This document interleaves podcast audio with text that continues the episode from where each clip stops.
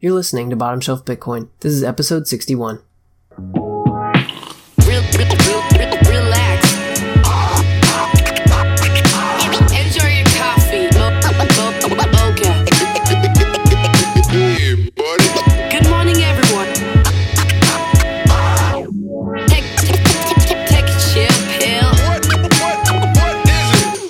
Okay. Hey, everybody, welcome back to another episode of Bottom Shelf Bitcoin, the podcast that puts Bitcoin knowledge within everyone's reach. As always, I'm your host, Josh Humphrey, and today with me is Bitcoiner Brian Harrington. Brian, what's up? Hey, guys. Appreciate you being here. I like this show a lot. Thanks. Um, so, you kind of came on my radar uh, kind of out of nowhere over the last month, um, and you're you're kind of um, checking all my boxes on like um, putting things forward to new coiners and, and a lot of education. Um, you and I have a have a similar faith aspect here going, which is always nice. Um, and and kind of trying to um, do do the the realistic thing of um, like yes. It's good to hold and save, but also we should be spending and, and, and not being this like very um, polarized one camp or the other, and the and the other is the enemy. So, um, kind of what's your what's your background? Like, how did how did you come to Bitcoin? And then let's go from there. Totally. So yeah, first time I bought Bitcoin was Coinbase 2015. Um, yeah, January 2015. Just bought it with my dad because we do a bunch of stuff on the internet, and I just love looking for different ways to make money on the internet. So it was just like a, a, it was just a flip a quick bonus sign up from my dad and just go from there. And so that's how I first got into it. And then like I through my life, like I'm a marketing consultant. I've worked on a lot of political campaigns. I've worked for a lot of just different companies, different marketing consulting jobs. And, but that's very seasonal work. So I would just, you know, I would have a client for four or five months and then I wouldn't have a client for, you know, one or two months. And so I, in that downtime, I was just watching YouTube and like learning about Bitcoin. So that's, that's kind of how I learned about Bitcoin, got deeper into it. Just last year, Pizza Day last year, I met you know Stephen Cole and these other guys from the OC Bitcoin Network. I live in I live in Anaheim and live in Orange County, and I met these other guys in Southern California that were into Bitcoin. And so I this whole last year I've done more like face to face stuff and just tweeting about Bitcoin, thinking about Bitcoin than I almost had like my my whole life up to that point. So this last year has just been really packed for me of just growing and like learning like what why am I even here? Like what am I trying to do? What is this doing? And it's also been cool because my wife Sharon has like been going to these meetups with me too. We've been listening to more podcasts together, like also and more apps like you know Fold app and different wallets have like I've been able to get them on her phone and just kind of talk about Bitcoin together as a couple because that and so all of that has been kind of like hitting me. I feel like this has all kind of reached like a pinnacle of I've been working on this for a whole year and now I'm just trying to talk to other Bitcoiners about like how they're handling cuz cuz I'm starting to kind of develop my way of looking at, you know, personal finance and my lifestyle as a Bitcoiner and budgeting and like where where achievable privacy is for me and how to budget in Bitcoin. But I want to talk to others about how are you doing this day to day? Because I think like I know my hard money versus easy money speech. I know my privacy speech of, you know, after you like run CoinJoin, don't spend your docs change. I know that it's important to run a node.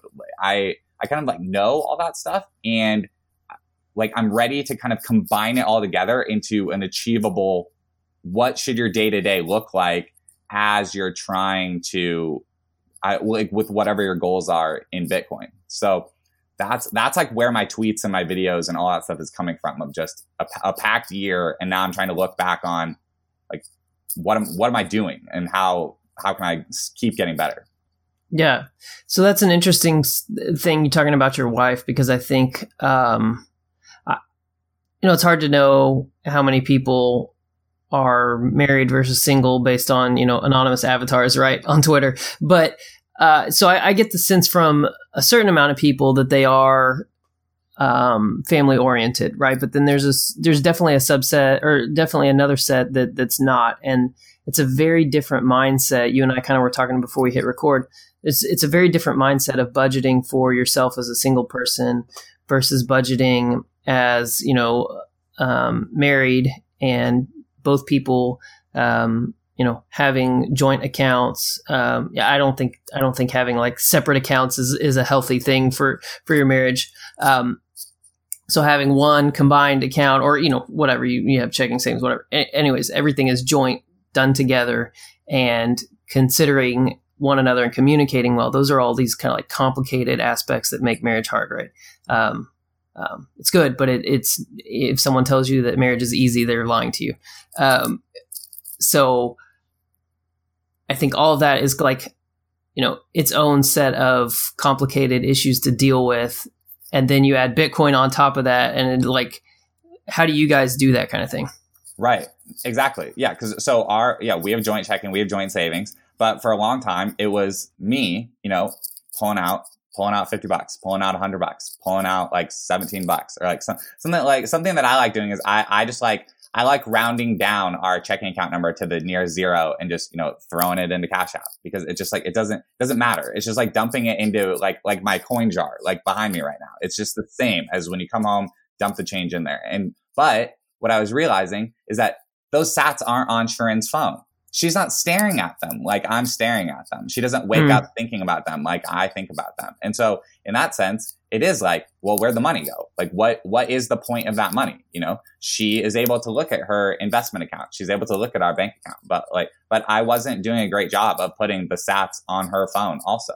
And so that's something that we've been fixing. Um, and like I, I was challenged by by another um couple recently like they one of them asked me you know like how does this help me now and and and my, the gut reaction what what's our gut reaction? What's the sunday school bitcoiner answer to that? Well you know low time it doesn't it's not now know, yeah. right you know low time preference you know hard money you should save it easy money you should spend it because you know the value is going up because the federal reserve is like printing and all that's true like all that's true. And, and, and i'm not trying to like call heresy on like all the correct answers. Like I'm trying to have the next answer. Like I'm trying to figure out how do I meet that person where they're at and potentially just answer it a little bit differently. And and that's where I've been trying to figure out like okay, like, like I I this is funny, dude. Like I think that new people and kind of like cypherpunks that have closed their bank accounts are kind of closer together in like ethos than kind of like buy and wait number go up USD savings technology kind of Bitcoiners because they're they're interested in using it as money. And and I'm right. that's I'm kind of painting broad strokes with that, but they're interested in using it as money. And so I've noticed after we've made, you know, a few purchases on Fold, or a few purchases on Bitrefill, but Sharon's like mindset to it has completely kind of shifted. Like when when when now I, you know, show our Bitcoin balance, you know, one of our, you know, when I show one of our wallets next to our checking account, and now when I show a different one of our wallets next to our savings account, and we do our, you know, Saturday budgeting meetings, it starts to make a lot more sense rather than, you know, just I in the past I've kept the whole Bitcoin balance like over by the stocks, and I've just been like, mm. these are hmm. our investments, and it's like, okay, but but you're but why do you listen to all these podcasts all the time then? I thought you told me this was a revolution. Why is it over there by the stocks? Like, is it so it's just an investment? and and and that kind of is like well how does it help me now and so like I, I don't i already have money in stocks. Like how is stocks helping me right now? How is stocks helping me pay my rent and pay my mortgage this month right now? Like how is that helping me buy clothes for my kids that you know just grew another six inches? Like how is that helping me? And stocks stocks don't help you do that. So why right. are you treating bitcoin like stocks? And i was really challenged by that. I was like you know you're right. Like you're right. Why am i dedicating all this time to like this thing if that's all I'm going to do with it. And so for me, for me, that then like clicked the whole like commerce thing clicked for me.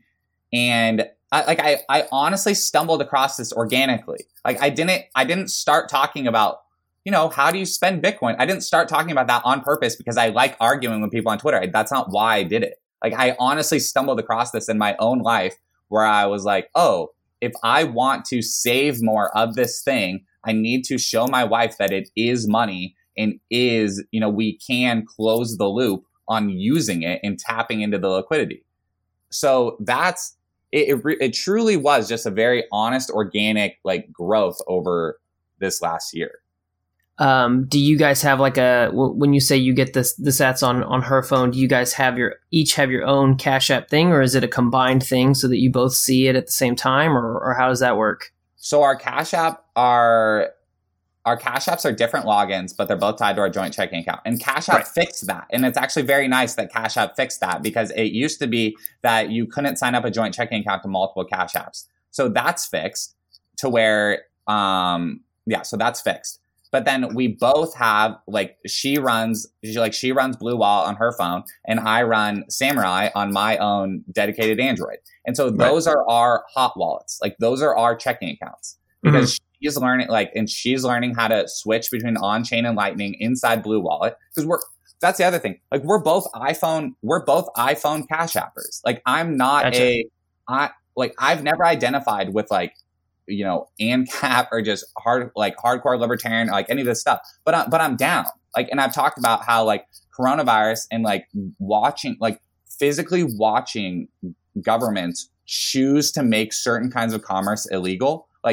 You cutting someone else's hair is now illegal. Okay, right. well that's really weird. You just took this to a whole movie level. Like, okay, so I guess I should like start taking this like Bitcoin thing more seriously and figure out how what Samurai wallet actually is like because because I thought this is to your point of like the hot wallet. So no, we bo- we both have our fiat on ramp of regulated fiat on ramp, and then we both have our hot wallets. And like the ROI, like like I always thought Samurai wallet. I always thought Samurai wallet was for other Bitcoiners. I thought mm. privacy was for other Bitcoiners. I thought okay. running a node was for other Bitcoiners, but it's not. It's not. It's now for me. Like the ROI in my own life is now for me because I now have incentive. I have incentive to show, like, show my wife that this works as money. And I have incentive to, if I'm going to be, you know, spending it and showing that it's money, doing that in the most private way possible because I don't want to deal with the headaches of doing it not private because that just right. creates a headache. And so in that sense too, this has, you know, gotten me you know more on board and more understanding the return on investment of going the peer-to-peer local trading route or going the bisq you know trading route because it, when you're inside just stack stats, stack stats, stack stats mindset paying that premium on bisq or paying that premium on a local trading feels weird it absolutely feels weird and it doesn't it's not as simple as again like i said i i enjoy you know dumping a dollar 17 or 317 you know through my cash app um but so it takes it takes a different takes a different mindset, and it's just so which takes budgeting even to another hard part because then you're you're having to like batch it in local trading into it. But but we're getting there. We're getting there, and which which is cool. So what was it you said the the privacy headaches um or, or the the you know the headaches of not having privacy Bitcoin? What what was it specifically for you that you said like this is this is now worth me figuring the the samurai, the full node, the things out. What was that for you? So to me, like, and like, I have no problem being kind of. People have read my Twitter, and I've been pretty transparent about this. Like, to me, it's taxes. Like, to mm-hmm. me, the ROI is like the tax savings because in the same way, in the same way that I can walk out on the street right now and buy tacos for cash, yeah. what am I doing? What am I doing? uh, technically I should be get technically I'm probably getting a lower rate on the tacos than buying it from a place that takes credit cards. And what am I doing? The entrepreneur now has their decision on how much of that to report. Like that's their decision on how much to report, and I'm getting right. a lower and I'm getting a lower price. That is what cash is. And, and I realized I realized that some of us like I'm I don't like using I don't like using cash. I like using my credit card. I like living in a fiat like easy money world. I'm good at doing it. I'm great at doing it. I'm great at buying things on 0% and learning how to, you know, pay off my credit card every month so I'm not paying interest fees, but then, you know, using the plane rewards to like go on trips. I'm great at doing that. Like I, I know, I know how to play that game. Yeah. And so I'm having to retrain myself even just how like what are the benefits of using cash? The benefits are you should you like you should get a lower price and you're saving the entrepreneur the the like recorded digital footprint that they would have to report. And so that's where the ROI that's where the ROI is for me. And then you take it to a second level, you take it to a second level and I realized I've had because I've, I've been a marketing consultant but and I and I have had Bitcoin at like my mark. I've taken Bitcoin since you know 2016 or whatever because I, I would list it on my invoices. I listed my static mm-hmm. address exactly how you're not supposed to do on my right. on my invoices. Uh, along with, I'd be like, look, send a check to this address or pay me on Venmo or PayPal or Cash App, like or Bitcoin, like here. And I did it just so that these clients would have to stare at you know Bitcoin and at the address. But I never explained to them. I never took it to the next level as an entrepreneur and said, "Hey, I'll give you a discount if you pay in Bitcoin." I yeah. never took I never took to that level, so they were never incentivized to do it. So they just did it by check and you know sent me the forms just like normal. And so that's but if I want because and because what is what's the knee jerk reaction? So because what's the knee jerk reaction that everyone on Twitter gives you as soon as you start talking about spending Bitcoin? Well, capital gains tax and it's too clunky and da da da da and well and then so you have those guys and then you have the like yeah. And that's that's annoying to me. Yeah. that's really bo- that really bothers me because it's just like look is this like is this a revolution or not? You know like you inherently don't understand what a cash peer-to-peer economy is then. Like take bitcoin out of it. Completely take bitcoin out of it. Mm-hmm. you don't understand the benefits of cash then. And, and, i think that's a lot of people's kind of uh that's coloring their vision of Bitcoin is not understanding what cash is. Well, to be fair, like even for me, I did not see the benefits of cash as a uh I'd say late 20s person until I saw Bitcoin.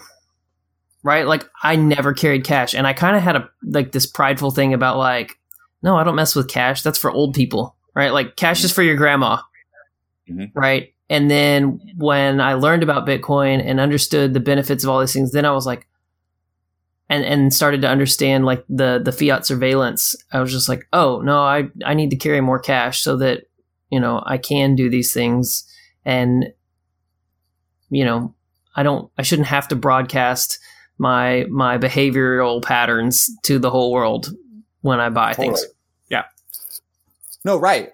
But so I think I've noticed so I and I I think that that fires people up. That incentive of not being surveilled is enough incentive for some people to go down the path of figuring out how to do it.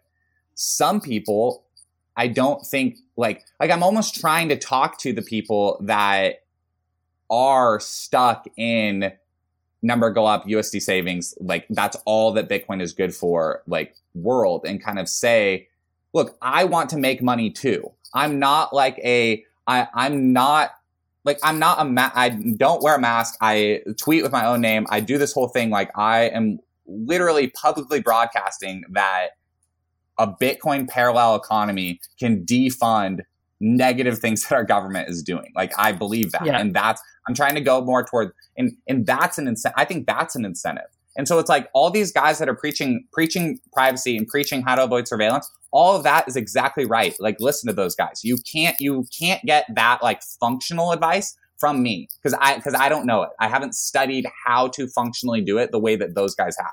But what I'm trying to do is follow 80 the 80% of it that's easy for me. And the reason why and the reason why I want to do it is because I think you can bring the moon to yourself. I don't think you have to wait for a moon. I think you can bring the moon to yourself right now. And to, to make like a faith analogy, like the kingdom of God is at hand. Like yeah. it's right now. It's right now. You can achieve freedom right now. You don't have to wait for like when you're saying wait for a moon, you're putting yourself in this financial box of only seeing Bitcoin in one way. You you can achieve it right now and it's not just for the sake of like well, I don't want Amazon seeing my transactions, or I don't want PayPal seeing my transactions, or you know, Visa is selling my data. Like, who cares if Visa is selling my data? Like, you should care because you can make money. You can like save money by not like having them be the middleman. Every middleman takes a fee, whether you see the fee or not. Yeah, yeah, that's a good point. Um, so how, you know and I guess this is this is kind of like the the thing with Bitcoin, right? Over physical cash is that it allows you to do it digitally, which means you can do it remotely. So so how do we how do we push for or or or how do we do this circular economy thing? Yeah. Um, so the way that I've been thinking about it is like look at the purchases you make right now. Like make a list of all of them that where do you normally shop? Just, and this is where the budgeting comes in. Yeah. How much money is coming in? How much money goes out? When it goes out, where is it going to? And then I was breaking down, okay, when it goes out, how much of it is on my credit card? How much of it is on, you know, ACH? How much of it is on physical cash? You break that down and then you just look at, okay, where are all the possible places that I could spend Bitcoin to switch out one of these things? And then I've just been slowly trying to look at where, like, like I don't want people look going out of your way to buy a random hat on a website for Bitcoin. You're right, does not do anything because do you need that? I shouldn't. Sorry, I should not say does not do anything because I don't like when I don't like that like knee jerk reaction. Should is it like furthering some greater like cause? I'm not sure. I agree. That's kind of a hard. It's a hard sell to make learning how to send that transaction, I think, is a great return on investment for yourself personally. So if you're going to replace and spend and learn how to buy a hat, absolutely do it. I think a more interesting way, once you learn how to spend that transaction, is look at where you actually shop. Like, like we actually get our groceries from Amazon Fresh. Like we mm. actually converted full grocery delivery. We like 70% of our groceries come from Amazon Fresh and the last 30%, you know, we, we go to Costco. So shopping at Amazon. Okay. Bitrefill and Fold both sell you Amazon gift cards. You can spend on chain at Bitrefill, or you can get a 2% discount, uh, lightning at Bitrefill, or Fold. You can spend, you can spend your credit card at Fold to do it, which is like an easy, that's an easy ramp because you would have already spending, you would have already been swiping your credit card at Amazon.com anyway. So it's not that clunky to go to Fold. Or once you build up enough in your Lightning wallet, try out, you know, buying that thing. And and again, some people will argue about the whole like, well, gift cards aren't furthering the thing. I disagree. I think gift cards are furthering the thing because Fold hodls their Bitcoin and Bitrefill hodls their Bitcoin. Yeah. Bitrefill pays their employees the Bitcoin. Fold gives the Bitcoin back to real users that then can choose to hodl it. Like so in that sense, in that sense, and and because both those companies then are making some kind of money on the fee rather than Visa or whatever making money in the middle, and Amazon's having to pay them an affiliate commission for sending traffic to the site, you're helping a Bitcoin company be profitable while getting groceries from a place you already get groceries from. And you're that's that's a net flow, that's a net flow into the Bitcoin network. Mm. as, as how I see it. And you're not, and it's also good budgeting because you already have a grocery budget you're spending at Amazon anyways. Like rather than trying to convince your wife to like, hey, will you let me spend 50 bucks at this website because, you know, Bitcoin, like we have to do it. You're right. Like that doesn't, that's very like cheesy and not in a tough sell. But hey, can we try, you know, these few extra steps to get our groceries from Amazon? Uh, I think like unlocks a little bit of new stuff in your head and like helps you then go from there. Yeah. So I guess it, it is going to be kind of like a, everybody individually looking at their own, you know, spending patterns and things like that because like I don't get my groceries from Amazon, you know, and so I don't know that Bitrefill has. I doubt they've got HEB gift cards. That's a Texas thing, right? But, right. So, uh, no, right, and we we I don't think it's very hard. Like as soon as you go to like BTCPay like directory, or I don't I don't even know if OpenNode has a directory, or it's hard.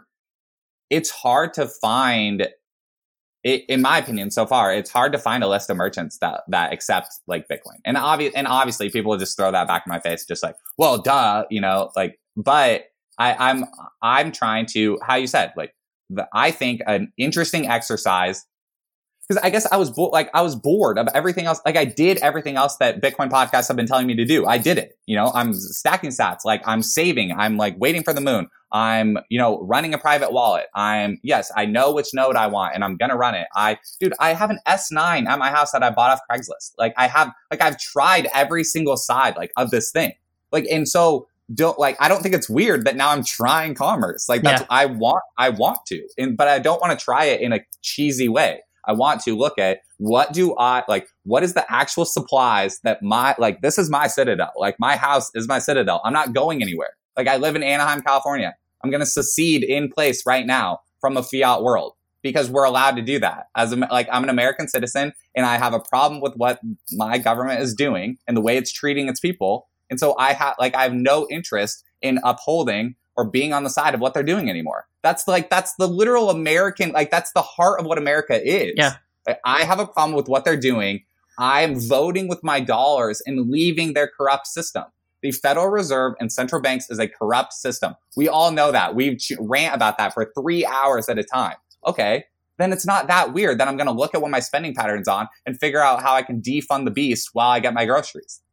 Yeah, I agree. So what? Let, us talk about you. You and I kind of got had had mentioned this on Twitter. This this idea. Um, I think a lot of Christians kind of throw back in your face like the, you know, Jesus said, "Render unto Caesar what is Caesar's, and unto God what is God's." And I've the the the interpret the typical interpretation of that is uh, basically like, oh well, you know, uh, you know, you have to give, you have to pay the taxes that the government says you have to pay, and and then you know, like your your love and your affection go to God, and, I'm very dissatisfied with that answer. I don't I don't think it considers the context of everything that was going on when when that passage takes place.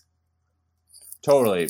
Look, and I, so this first answer, I'm gonna credit to so Brave the World yeah. on yeah. Twitter at Brave the World. I'm gonna credit this to her because I heard her say this, and I and I and I think it's beautiful. She said like, G- like Jesus was a like he was a responsible troll. Like he was a respectful yeah. troll. Like if you look at the ways, if and, and this is a little bit kind of deep inside, like um, I don't know, just baseball, like Bible stuff, but like when you look at the way he talked to the Pharisees, he never really gave them a straight answer, right. and he gave he would give them just kind of a like like he doesn't have, I don't have time to argue with you like I'm spreading like freedom to these other people. I don't have time to argue with you about rules that you wrote. And so I don't know if that's exact. So just in that sense of like, start to open your mind a little bit of like Jesus, like was a revolutionary. And then, so when he said render under Caesar what is Caesar's, he wasn't saying the government should own all money. He was saying if Caesar's face is on it, give it back to the guy. Yeah. Like you don't, you don't need that where we're going, like Josh, where we're going, you don't need that. Right. Give the money, give the political money back to the politicians. You don't need that. And so, and I just think that's, I think that's like beautiful. And I think that's interesting. And I, and I think it's a new, I think it shows, you're right. I'm very dissatisfied with the answers that I've been hearing from the pulpits of like American churches also. And I think they, I, I'm sorry to like be a little bit harsh, but like I think they're tied in too closely with the state. 100%. I don't think they're I don't think they're revolutionary enough. I don't think I don't think they're preaching freedom to people. Like, I think Jesus's message was a message of radical freedom, and I don't feel that when I walk into the American church. And so I'm trying to look at the Bible from a different lens and and not look, I'm not trying to proof text this. Like I look, I went to a Christian university. Like I've grown up in the church since I was six. I'm not just proof texting this and picking out random verses to fit, you know, my like, oh, Brian just has an anti-government narrative and he's just trying to proof text it from the thing or whatever. Like, no, that's not what I'm doing. Like, and then, and I'll, and I'll talk about it from a, a broader perspective. Look, my favorite parts of the Bible are the book of Acts on. Mm-hmm. When you look at, when you look at the early church and you look at Paul and you look at how Paul spread the gospel like across the world, Paul was a Roman citizen. He knew his rights as a Roman citizen. Yeah. What would happen? He'd get thrown in jail and then he would talk his way out of jail based on his own rights. Yeah. Like and, and what, what did he do? He was he would he was a murderer and would murder these revolutionaries. And then he had a come to a physical, literal come, come to, Jesus, Jesus moment, yeah. turned his life around and became in, instead of clamping down on the message of freedom, he became a freedom fighter and spreading the message of freedom. But what did he do? He still understood the political climate of the day. Like following Jesus, like following Jesus does not mean kumbaya, like love your neighbor, let politicians run you over. That is not right. Like that's, I'm sorry. I don't find that message in the Bible. I can't find it. Like I don't find that. And I find, I find radical disciples that were killed by the state for f- spreading a message of freedom. And that's how I intend to live. Like I intend to, spread a message of freedom. And that's why I'm interested in like Bitcoin. Like that's why this whole year I've just been coming to this head of like, what am I actually even doing here? Why is it, why was this actually even originally interesting to me? And it's cool to have kind of reach this equilibrium of learning enough about each of the different sides and figuring out how can I use this in my own life to create freedom. Because it's the same as just any anything that you've ever been able to convince somebody of. It's just being like showing them is always better than telling them. Like we we yeah. all know that. We all know that, but we all also really enjoy talking and we all also really enjoy telling. And and so I'm just trying to like slow down and say, look, I can sh- I can tell you all the theory that you want about Bitcoin, and I can tell you the incentives that worked for my brain to pick this up and find that it be interesting. Like, but I can also show you the way that I am like earning in Bitcoin, spending in Bitcoin, saving in Bitcoin in a way that's that's putting forward a message of the way that I believe government should interact with their citizens. Like in that sense, like I'm an economic activist. Like I'm an economic populist. Like I've, you know, I've worked on political campaigns. I've done all this stuff.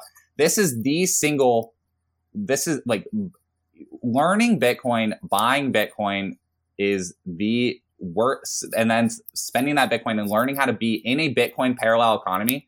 Like a Bitcoin parallel economy is the strongest defense and the strongest protest against overreach that there is physically available on earth today. Yeah.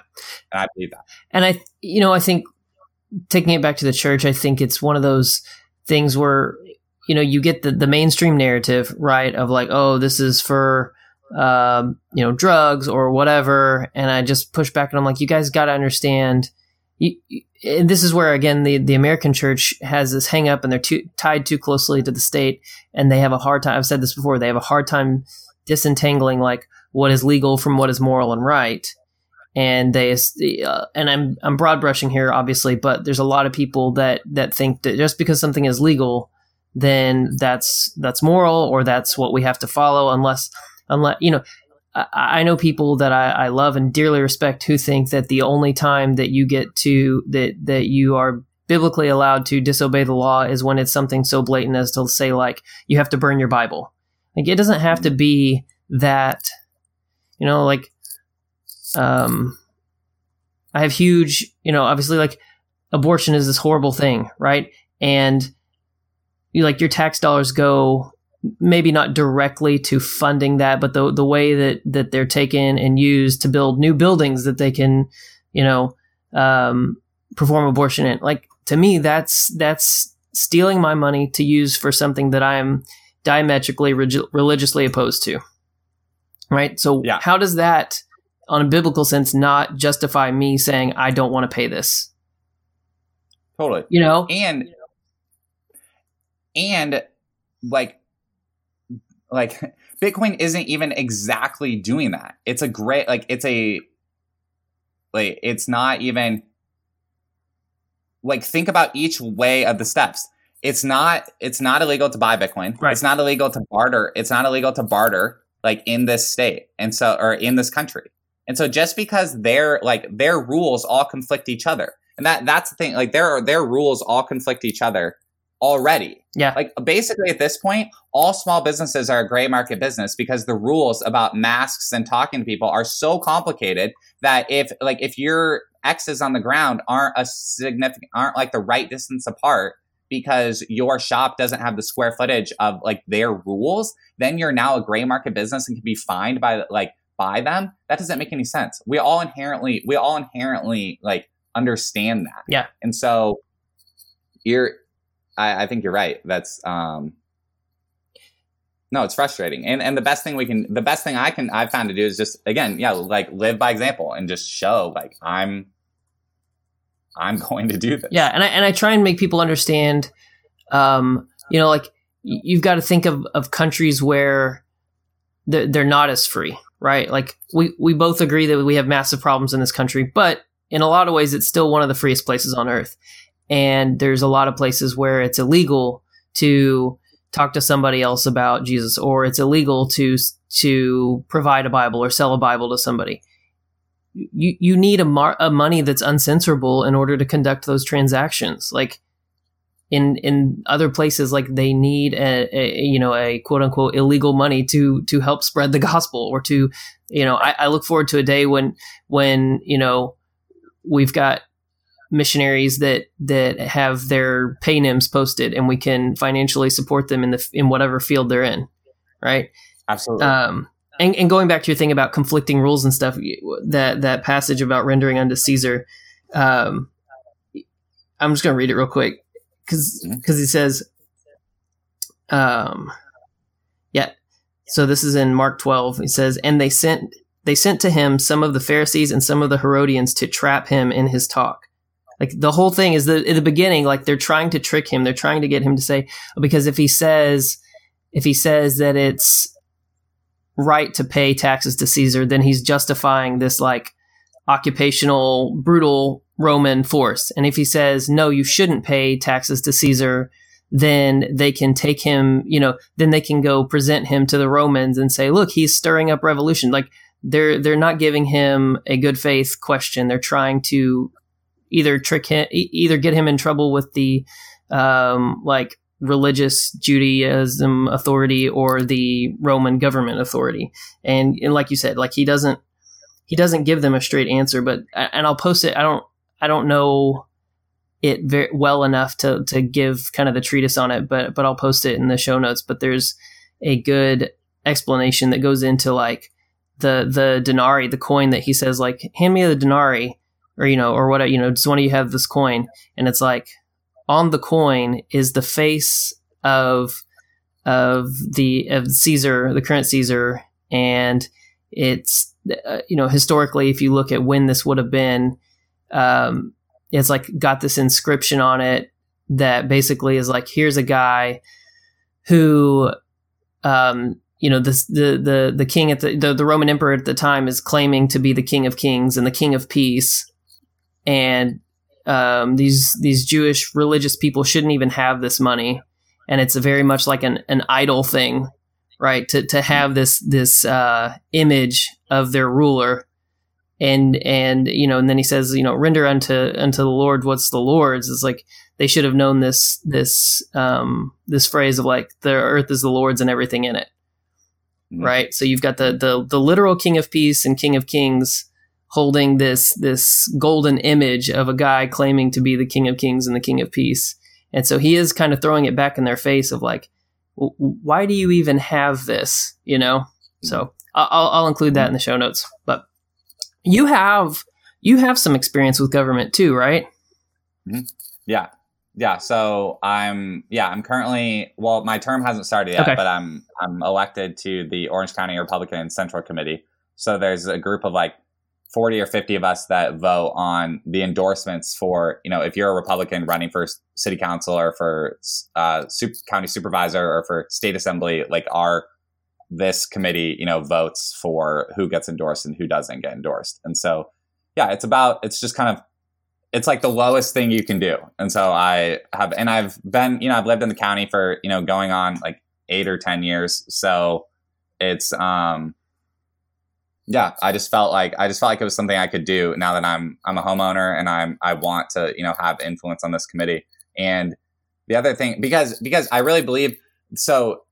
Uh, this is and I I kind of talk out both sides of my mouth right here. Like where the red team first blue team do, doesn't work. Like right. it doesn't work. But we in the politicians in Washington D.C. are like on the same team and they're yes. not and they're not on the team of the American people. Correct. Like I believe that. I really do like believe that. I don't I don't think that's like I'm not saying that just for clicks or for like being outlandish or whatever. Like I, I truly believe that just because I think that's how their incentives work. And I think it's it the the cocktail parties and the influence is addicting. It it is a game in and of itself and it's addicting.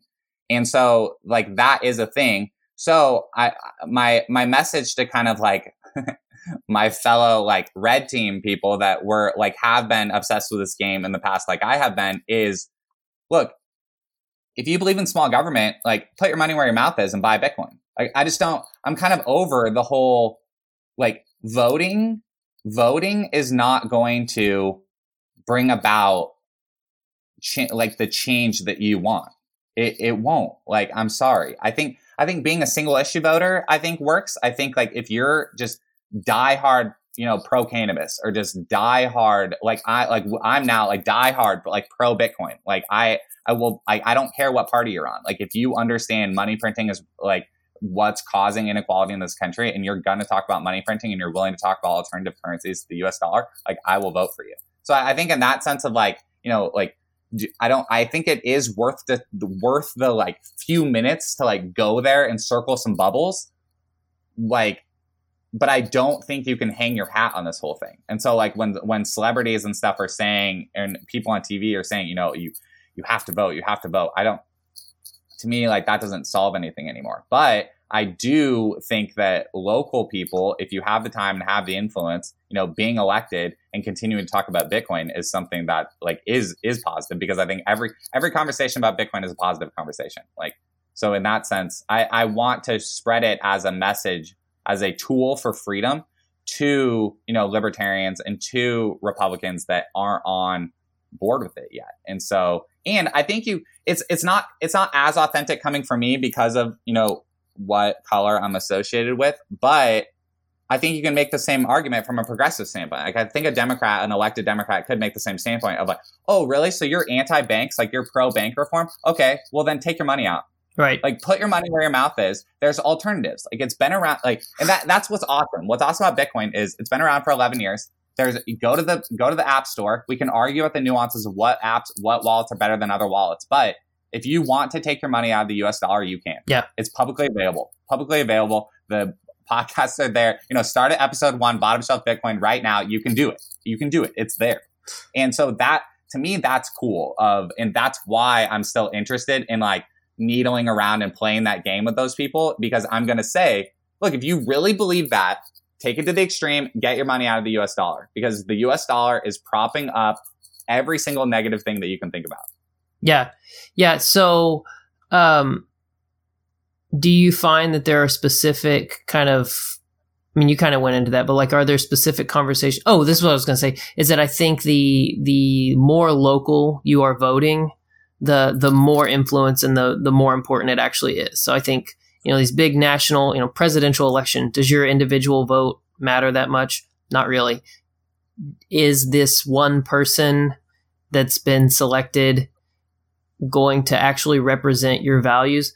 Mm, probably not, because they've been selected for their ability to win, not for, you know, what do you know necessarily being a person who has a reputation for character and integrity. I mean, look at the last election; it's like two of the most unlikable people in in history, right? Yeah. Um, and so but so I think, but to your point, you know, state and more local elections matter more for being able to push back on on federal overreach and for actually having an influence and actually being able to go have a conversation with that person.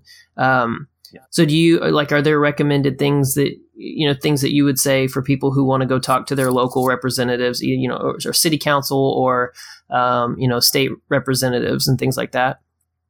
Yeah. So a practical example why this is important at a local level is because of stuff like coronavirus. Like like here's an example. Our HOA, like an homeowners association, that's a level of government that a lot of people don't ever think about. They kind of just like think like some communities don't have HOAs, but so my community does. And like our pool and our gym has been open this whole entire time. Mm. Like we've we've been open. Like so in my once I get into my neighborhood, we're there's freedom there's freedom inside my neighborhood at the local, local, most local level of, you know, our 550 houses, there's freedom.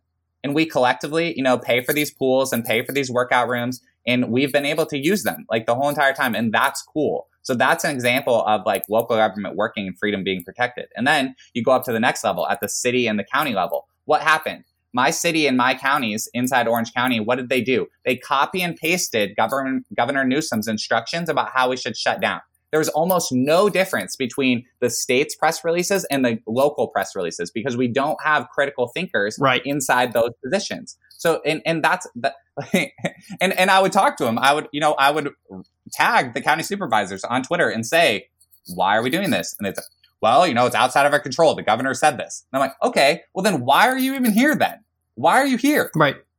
And that, that's like, why did I sit in all these meetings and hear hear you on the campaign trail talk about how freedom is important, and then when it comes down to actually doing something, you're just going to copy paste instructions from the governor?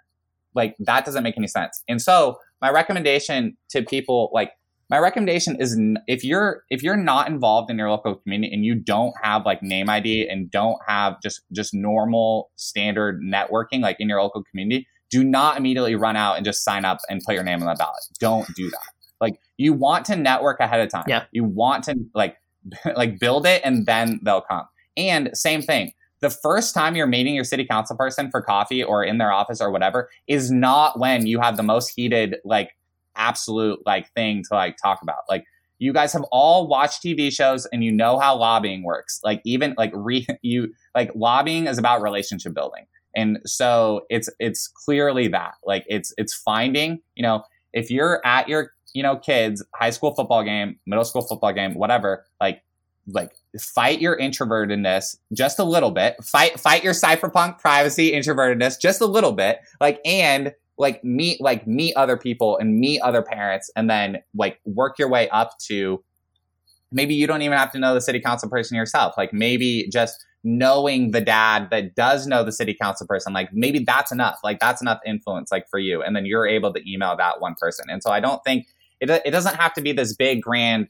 like uh complicated thing like it's just straight up like like i grew up in a town of you know 7500 people like people that people that grow up in towns like that kind of inherently know what I'm talking about. About just everybody knows each other. You know who has influence. Yeah. You know you can be a part of it and you can push it in the right direction. If you're in a new city, it's a it's a little bit harder. But that's why that's why like churches and like things like that are important too. That's why like I have to fight my urge to just be frustrated and stop going to church with the whole thing too because it, it does matter. Like back back to churches, like what happened? The same thing happened these pastors copy and pasted the instructions from the state yeah. without reviewing them. Right.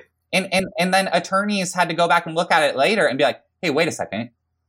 That's kind of weird. Like, and then you have to fight it out in court afterwards, and you've lost six weeks of gathering together. Right. Like that. That comes from a lack of critical thinking and a lack of having a backbone on the front end. And so, if you like, if you want your local people to have a backbone, be willing to send them an email be willing to meet them and know them ahead of time and be their friends when like like Thomas Massie, when Thomas Massie stood up on the thing and said hey guys I think we should vote on this what happened? He got pummeled by everybody. Yeah. Pummeled by both sides. And that's an example of both sides are the same. Both sides are the same. Both sides hate accountability. Right. And so but like he like you could you could see how nervous he was. Like these Congress people, these Congress people are humans just like us. These city council people are humans just like us. A big part of a big part of why they're copy pasting instructions from the governor is because they don't believe they have any power. They're scared themselves. They haven't they haven't thought from first principles why they're even in office. Mm. And so like in that sense, like in that sense we're right to like not put them on a pedestal, but then in that sense we're we should also be right to like not ignore them and not just not be rude to them, even though that's what we want. That's what I feel like doing a lot of times. Like just be like, be an advocate, like be an advocate for what you want to see in, in just in a kind of a simple local way that doesn't take a lot of bandwidth for you, whatever that method is. Do you think that it's, um, it would be i mean obviously everyone's different there's plenty of room for nuance here but do you think it would be worthwhile if you have any kind of sizable bitcoin meetup to reach out especially in an election year i guess and say hey like you know these are kind of the things that we that we loosely agree on we'd be we'd, we'd love to have you come and even you know talk about your even even give them an opportunity to talk about their points and ask questions and things like that Dude, absolutely, absolutely. Like that's that's honestly actually like a great idea. Like that's like one on so one on one meetings with the person, just coffee, casual, and then that is exactly right. Because and the reason why it's exactly right is because these city council people, like they all need groups to talk to. Like they haven't most of the time, they did not network enough ahead of time before they're asking people to vote for them. So if you have a room, a dedicated room of 15, like literally 10 people. I've, I've watched people, I've watched people show up and do this for eight people. So I don't care. If you have anywhere between eight and 200 people, yes. Like host a forum, invite city council people, and then you have the opportunity to tell them what's important to you. Um, and they, you know, and they're incentivized to listen because they want the votes. And so, absolutely. Cool. Very cool. Yeah. Yeah. Um, and that kind of goes. You, you, and I were talking before we hit record about about um, about you meeting up with Stephen and like you know the the I think, and this is hard has been hard lately with all the coronavirus stuff and and the you know shutting down of meetings and and restaurants and things like that but just like the importance of local meetups is totally. is is really there especially you know i think i've gotten to the point where i don't i'm not good outside of this podcast on twitter about like going through when someone someone you know wants to say well what about this altcoin? or what about that? blah blah blah. And i'm just like I've had those conversations so many times that that I don't think that 140 characters is really a good format for that or whatever it is now. Um, I guess it's 280 now, but like I don't think Twitter's necessarily a good format for that. And, and there's people who will fight that fight and good for them, but but I do have a lot more patience with people um, if they show up at a meeting, right? Yep. And because they they've that, that's some skin in the game and they want to um, they've shown that they're willing to come have an actual conversation face to face about it and i'm very you know in that situation if you if you show up then i'm very patient like i'll answer all your questions and we can talk all day long about it because you've shown that you're actually interested in it totally dude meetups no the power of meetups is absolutely we have to pump that more like and we need meetups in every city we need bitcoin meetups in every city every little area every county because that's where local trading happens. And then that's where local education happens. That's where local influence builds. And that's why, like, that's why churches are slash were like so influential in this country is because it was a dedicated time that people met weekly in person. And it's also like the Revolutionary War. Like the revolution started in brew pubs. It started in brew pubs with quote unquote crazy dudes like talking like drunkenly about why are we paying this tax? Yeah. Why why does a king 3000 miles away why is he telling us what to do? Like why are we not in control of our own destiny? And it starts out as a crazy idea in these pubs face to face where you have to whisper because you know you don't you don't want to get your you know your shop uh, like canceled. You you've done a great job of talking about I, I, think talking about censorship in terms of like cancel culture is a great like mainstream kind of normie way to talk about it because we've all watched it happen. And so it was kind of the same thing back then. Why did thomas paine why why did thomas paine release that under a pseudonym? Because he didn't want to get canceled. Yeah. Because because there's powerful forces that want to cancel ideas that have to do with freedom. Every single freedom like freedom is dangerous to people that want to control us. Yeah. That's like a universal thing. And so I think um, the easiest place to, or people like people like get, you know, I'm pretty open with what I'm saying on Twitter, and other people like hold the same kind of ta- tax beliefs that I do, but aren't like don't put it into writing. And everybody has a different like level for that. But then that's why it's important then to meet in person and you know like show support for revolutionary ideas. Yeah. Yeah. I'm just trying to think when when when these things what so what is the situation for you like right now as far as like what's allowed meeting wise and what's not I, I know that here in texas have been pretty i think we're back to like uh, as of two days ago, now we can have a total of 10 people per table at a restaurant, you know, which is more than six two weeks ago. And, uh, you know, restaurants can be at like 50% capacity now, I think. And in a week, it'll be up to 75. But what, so what's it like for you? Totally. We're just we're now in this middle ground Mickey Mouse game where it's like the mask has to be on while you're walking through the door, but then once you're inside, it can be around it's like around your neck because no one's going to tell you to put it back on unless you get the one server that tells you you have to put it back on and then you only can take it off while you're physically at the table. It's exactly in that middle ground. And it's just a giant it's a giant hassle. Yeah. Like and that's why what I think is going to happen what I think is going to happen is, you know, in the same way, in the same way Twitter like has a certain vibe and then you know a closed telegram group or a closed keybase group has a certain vibe and not not closed in the sense of oh we're not allowing new people just closed in the sense of like you know get invited come through the door then like join join the meeting like i I think the most comfortable meetups are just going to end up at places like that. Like they're going to happen in like HOA community rooms or literally just like in parks, just in parking lot. Like it's just or at at people's houses. Like I don't think it's like I don't think it's bad to have. I mean, obviously just security and like have you know know know your friends and know your people. But I'm the whole restaurant thing is I think going to be a hassle for a while. Mm. For a while, Yeah. and so I don't have a lot of hope for that. And that's honestly, dude, why the whole like church thing is just so frustrating too. I don't, I don't feel, I, do, I feel bad for like all these pastors that like are trying to do it right. Like, because it just, it just sucks. And so my advice for them too, and just meetups would be just find, yeah, find a neutral outdoor area, I guess just really is like the best thing I've been seeing right now, just from a comfortability standpoint and like not, cause it takes, and, and here's why. And it's not just like, oh, be like because mass are bad or just like whatever. It's that's not what I'm saying. I'm saying just from mental, it takes mental energy to have to coordinate all these other hoops Yep. To get 10 people to the table. And then people are differing levels of like comfortability. And then what's what loses focus? The actual ideas and the reason why you're there. Right. Like because you're because you're constantly wondering what's the server thinking? What's the restaurant thinking? Like, are they gonna, you know, all the stuff?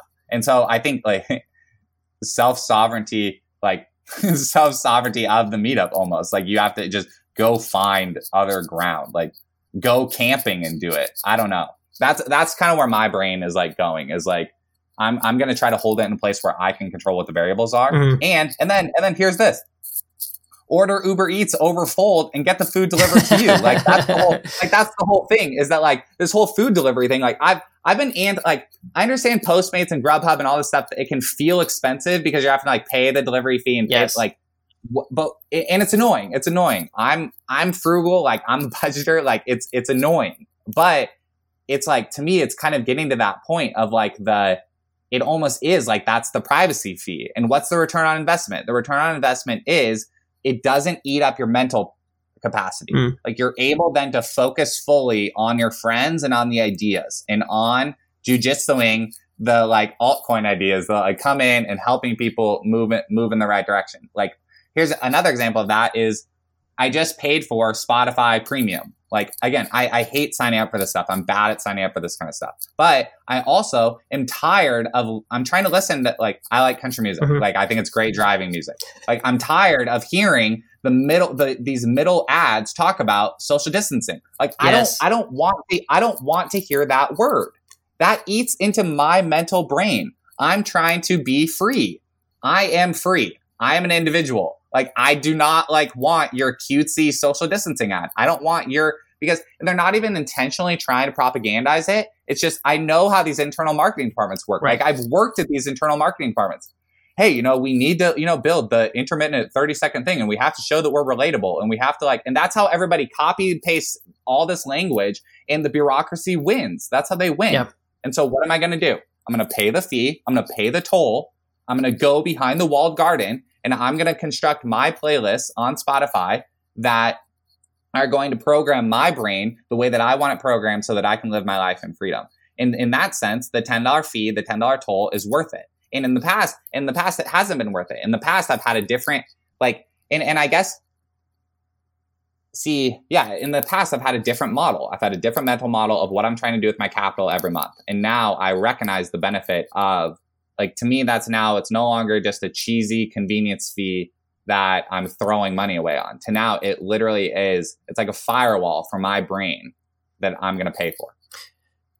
but you are having to do so this is i mean this is not even bitcoin but this is just playlists and, and music you you are now having to construct the playlist right like and, and it's been kind of this way but like do you remember when there were DJs and they were actually decent and they picked good music? not not Mhm. you know Right. doesn't mean you like every song they pick, but like iHeartRadio ruined the radio. Totally.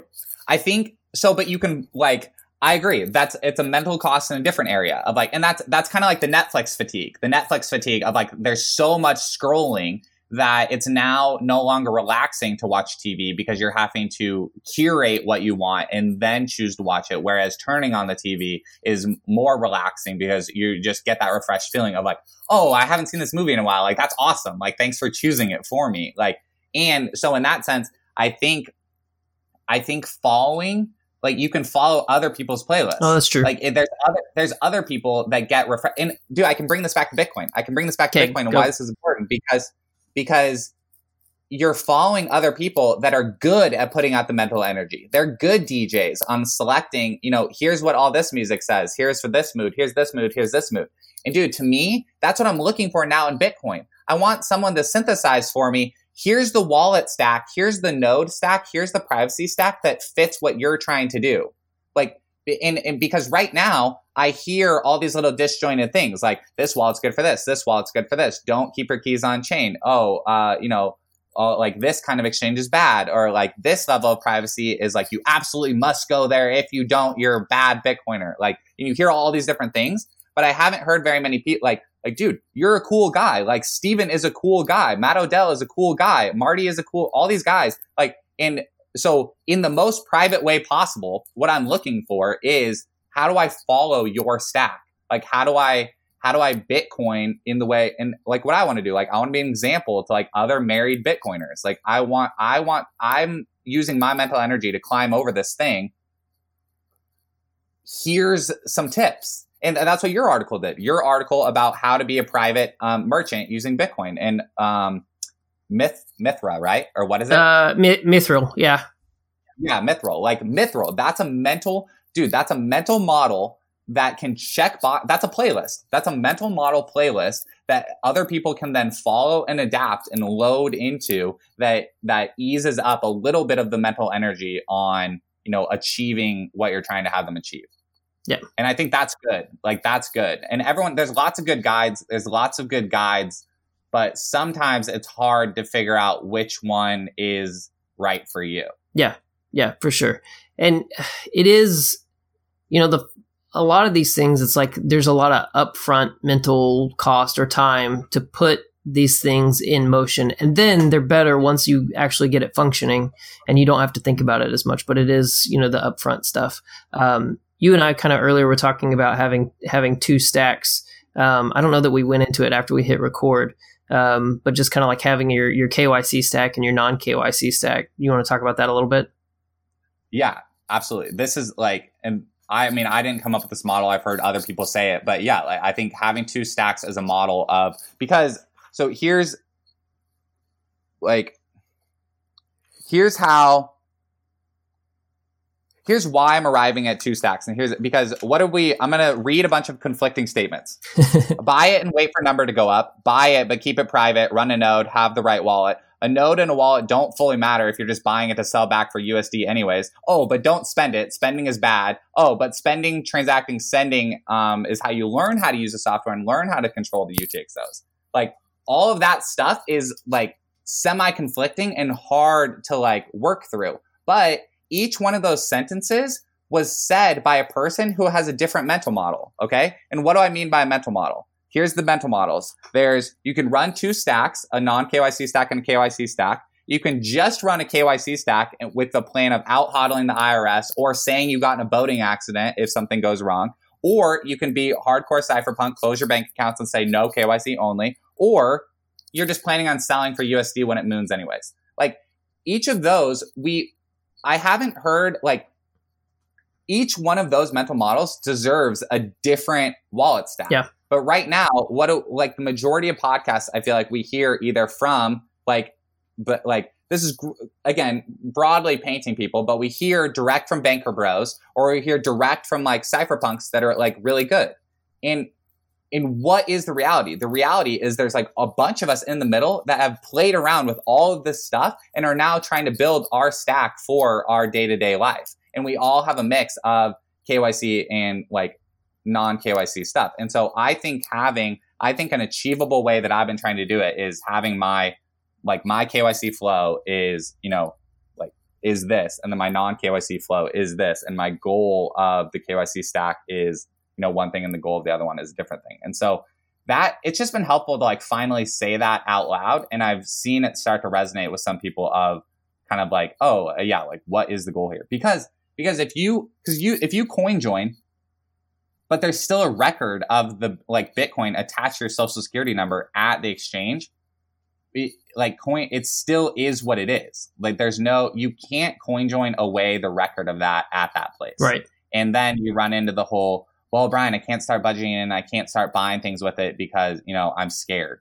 Like, uh, okay, well, then keep doing what you're doing over there. Keep like, like, and this is where I've said this before. Like, I don't, I have, like, I have Bitcoin at BlockFi. Like, I don't, I don't have, I don't have a problem like with understanding the risks, like with that, with a part of my stack, because that is like the reason why it's there is for me to loan out and get USD liquidity when the price goes up. Mm. Because a part of having freedom, a part of having freedom and like experiencing this whole thing is having, you know, USD liquidity for the transition period. I, th- I think that is part of it. Like, because I don't, because I don't want to sell back. And so whether you use, you know, Unchained or whether you use BlockFi, I think, I, I, I think these like loaning, using your Bitcoin as collateral for USD, I think is an under, under talked about thing.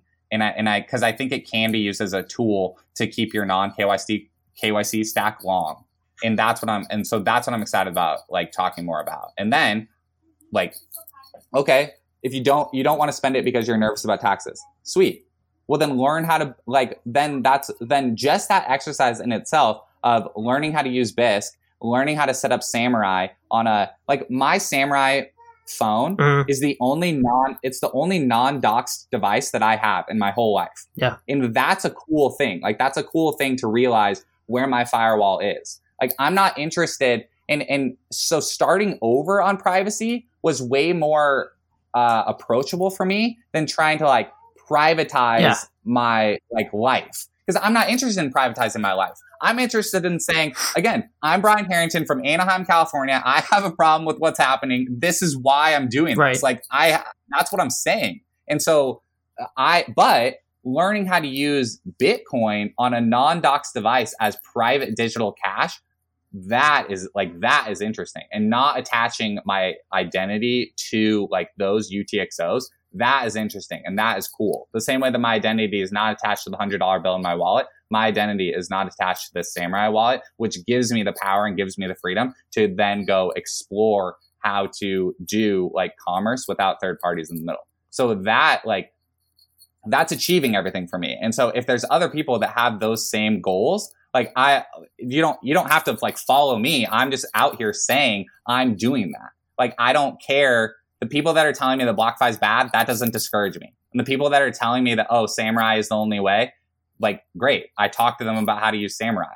Like, so that's, um, that's cool. And and I think and I think people get that. I think they resonate with that. The majority of Bitcoiners, you know, are free thinkers and they they already are down for like, no, do whatever you want. Don't want people to tell you what to do. Um, but I like hearing people's mental models of what do you think? Like because because if you believe if you believe that we can out hodl the IRS, here's what I would ask you. Or and and when I mean like that, I mean like, oh, central banks are going to adopt the currency and it's all going to work out. You know, I guess that's what I mean. Uh, they're, they're not always going to be trying to fight it from like a regulatory angle. I would say, okay, here's, here's what I, what if this happens? What if in four years we're just at like 60, the price is at like 65,000 and like the laws haven't gotten any better and there hasn't been any more adoption and it just kind of like is what it is. Like, then what? Like it kind of worked out. Like it, it kind for like Moon, Moon like kind of worked out and sick. It's sick. A lot of people made a lot of USD and it was cool. And, and a bunch of people changed their lives, eh, which is, which is the, I shouldn't, which I'm not downplaying. Yeah. Like you, you have the right, you have the right to make massive profit. And when I say profit, like you have the right to massively change you and your family's life because of being early to like and having the right information in an asymmetric like market. I, you absolutely have the right to do that. And I, and I think you should. But does that achieve, does your family changing its life, does that achieve the underlying, you know, social government change that a lot of us are seeking? Like, maybe not. Yeah. And like, and that's where the, and that's where the tension is of like, that's that's where the tension is and i actually don't so that's why i don't like i don't like that there's a conflict right now between number go up and between you know untraceable like cash because i don't think there is i think both are possible and i think to i think to achieve the government change that we want i think both have to happen i agree that number go up gets more people interested and i believe that's a super powerful incentive Yeah. and that's why i go that's why i go to the p- point of like when number goes up, don't you want some untraceable cash to like like get uh you know use like use the purchasing power of that when it goes up? Like I have no interest I have no interest in selling back for you like USD. I have an interest in having a lot of non KYC stat sats that I can spend at all the Bitcoin businesses that are going to pop up because it's the best money in the world. Like that's what I'm interested in. And I'm not interested in getting stuck in this middle ground having to play, you know, Mickey Mouse with the government that wants their, you know, capital gains. Because that, so, because paying them, because why are we going to pay them? We're not, we can't pay them a toll on the way to the revolution. Like that doesn't, you can't pay half, you can't pay half the tea tax. Like we're not, no, like, the, like the tea is going into the harbor. It's not, I'm not paying half the tax. Yeah. Yeah, and it mm, it just doesn't even make any sense. Like to to to pay them gains on Bitcoin, just on any philosophical level, doesn't make any sense. It's not. They did nothing to create that. They they didn't create Bitcoin. They didn't create those businesses. They're they're a highway robber. Ask, you know, telling you Right. that that you owe them because because they're garbage you know fiat coin lost value compared to your bitcoin Like Exactly. you And shouldn't have like- to pay them for that No, no, you shouldn't because this is because it's money. It's money, and it should be treated. It should be treated like free money, and like when Uber, when they're at the conference table coming with Uber, they weren't like, "Oh man, you know, how are we going to do this? Like, how are we going to get a taxi license for every single one of these cars? Like, how, that's dang, like this is an impossible thing to overcome. Like, we're not going to be able to do this." No, what do they do? They put software on people's phones and release it in the world and have them start doing Yeah. it. That's what that's what Bitcoin's doing.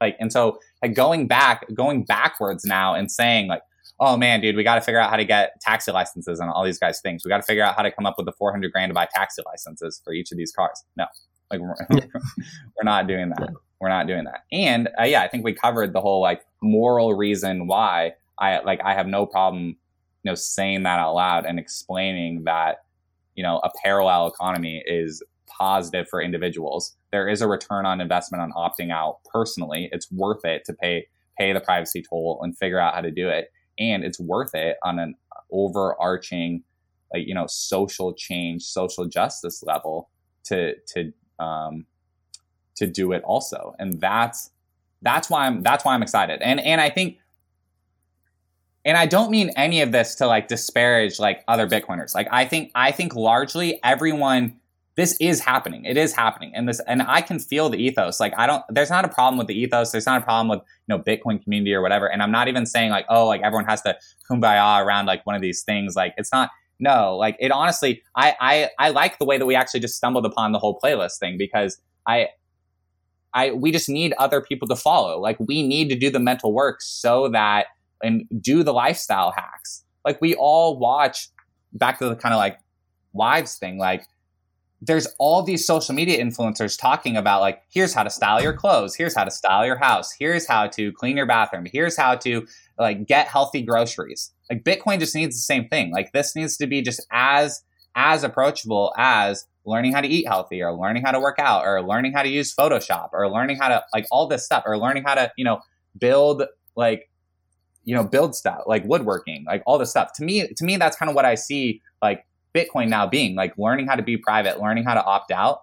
That's uh, that's what it can be. But it's tied with the incentive that number is going to go up. You can get rich also. That is the crazy thing. And so when you just look at it, when you just look at it in terms of like, oh, like if opting out is just the same thing as like prepping, then it has a ceiling. It's never going to be widely like like you're never going to be able to explain the return on investment of prepping to a mass audience. right But like people love like investment options and people love like how to you know get rich and how to like do that stuff and so it truly is like you can preach both messages like it's the greatest form it's the greatest form of slacktivism that is like actually actually like creates change because it gives you a good social feeling it makes you feel like you're investing in something and it's creating social change below it so if you're like if you're and this is this is my message to like mainstream friends like dude if you're dropping five bucks a week on lottery tickets or five bucks a week on,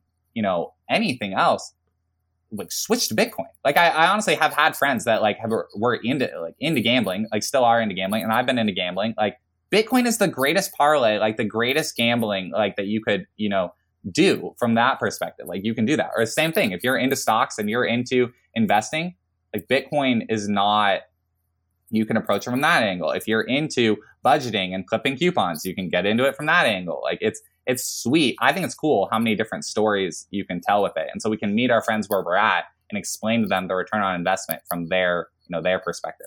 Yeah. So so the overarching thing is just like knowing people well enough to then meet them where they're at, understanding understanding them, what kind of makes them tick, what what their interest is, and then figuring out Bitcoin and how Bitcoin helps them meet those things. Which again goes back to what we were talking about earlier of like knowing people and meetups and local things like that.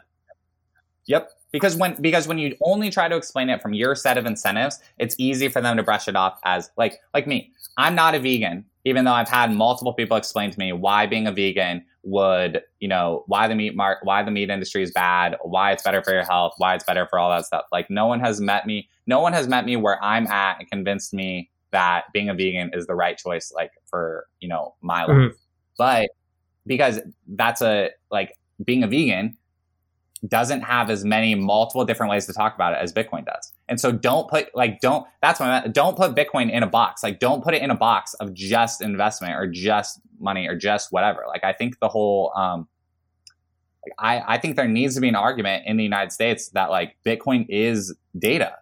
Like Bitcoin is data. And so maybe it shouldn't be regulated like money. Maybe it shouldn't be regulated like property. I, I think I think we've I think we have kind of like put ourselves in a box of just waiting for waiting for moon a little bit and where it's like it is this bigger thing like i've i've been scared in the past to like spend spend sats on you know buying a node or trying a new wallet or trying different things because i've like only been treating it like this like shares of like stocks or gold that I have to hold on to. And so, and then I would, and then I would get mad when anyone else would say, you know, something contrary to that. And I think, um, so I think it's good to try to talk about it in multiple different ways and try to do multiple different things with it. Very cool. All right, man. We're about an hour and a half in. This has been a lot of fun. Um, anything else for the listeners out there? How can we how can we keep uh, up with you as well? Yeah, so it's it's uh, Brain Harrington, like in your head, Brain Harrington on Twitter and and Instagram across all social, and then my website is brianharrington.org. And if you're in Southern California, like join the Orange County Bitcoin Network. Um, yeah, we we meet up in Meet Space and talk about this, and we talk about local trading, and we talk about um, merchants and just nodes and everything. So yeah, Orange County Bitcoin Network. Very cool. All right, man. Um, any anything else like big big on the horizon for you, or just more of this? Just this. Like, I just want to talk about personal finance. I want to talk about couples getting into Bitcoin. I want to talk about how to like how to combine everything good about privacy with everything good about personal finance, everything good about Bitcoin into, you know, achievable little wallet stacks and lifestyle stacks for people to um, start to figure out what kind of you know what kind of changes they can create in their own lives and in their communities and i like your show like i, I appreciate this i like the way that you like approach things from um like nor- new people and people that have been here like ha- have a lot of the same goals like i recognize a lot of i don't think new people we need to give them a little bit more credit like i think they they they inherently know what money is. They inherently know, you know, hard money versus soft money, and, and we can remind them. But I, I think teaching them how to use Bitcoin and teaching them how to think for themselves in Bitcoin will, uh, I think they'll take off. Like I, I think new people are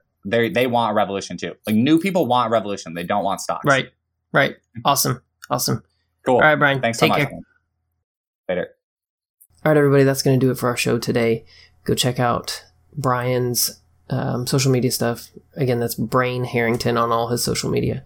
Um, and uh, check out OC Bitcoin Networks. Uh, they've got some videos up on YouTube that I actually found really helpful. Some of their stuff explaining um, how to use some of the various Samurai wallet features and stuff like that is is pretty good.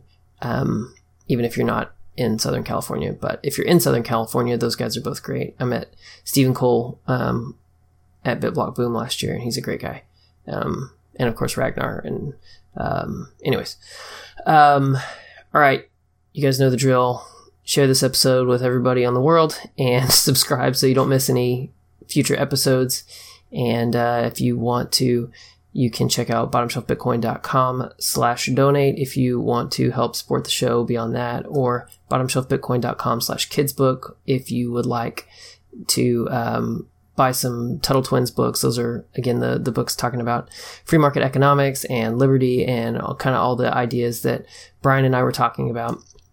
Just put in a very easy to understand format. Um, I, I'd say for kids or adults, honestly, they're they're great primers for some of the other more complicated, you know, works by Mises and Rothbard and Bastiat and some of those guys. So um, gr- great stuff. Um, that's bottomshelfbitcoin.com slash kidsbook. Doesn't change the price of the books. Um, it doesn't make them cheaper or anything, but I get a little kickback for the show. It helps support the show. So that's nice. Anyways, um, you guys, um, you know, be well. Hope you're doing well. Um, start working on the circular economy.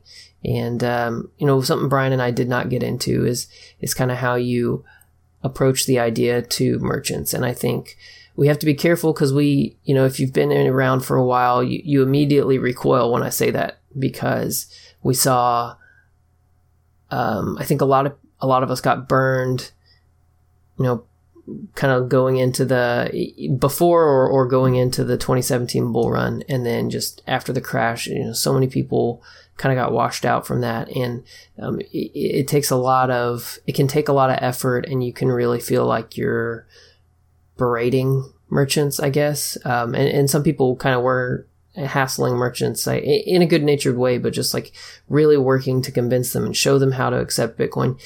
And, um, and, and then they, they weren't keeping it. They were immediately turning it around and selling it. And, um, or, um, which if you're going to do that, you know, then they end up using BitPay, which is, um, bad for, for Bitcoin reasons. And, um, so I think again it comes back to going to places that you already frequent, that they know you, and and talking to them about it. And and and I think, um, you know, maybe the approach is to say it's like taking cash, and kind of leave it at that because business owners get that. They get what it means to to take cash. You know, it's like taking cash, but it has the convenience of being digital and electronic. Um, and, and these aren't going to be like one shot conversations. These are probably going to be you're going to have to have multiple conversations with these people and um, but but being there being there for them to answer their questions and don't berate them don't um, you know run them off make them wish you wouldn't come to their business. Continue to support them. And i think um, you know if you have a little side thing um, use bitcoin for it. If you um, you know, the other thing you can do is, um, you know, when you're buying stuff that your friends need as well, then buying more of it and then when they pay you back, have them pay you back in Bitcoin. Just a lot of little things like that that kind of start building it. And I don't think we're going to be able to ever just switch from a, a pure fiat track over to a pure Bitcoin track. I think it's going to be you know, like what Brian was saying, um, taking, looking at the things that you spend money on and going, which of these things can I do with Bitcoin? And that's, that's going to be little slivers off into the Bitcoin economy. And then, um, when you do that, if that's your thing, you can immediately turn around and, and buy and replace into your, um, your, your hodlings or just when you want to buy something in Bitcoin you know, if you want to buy something and use Bitcoin for it, just buy Bitcoin and then use that, and um, or buy it and mix it and then spend your post mix.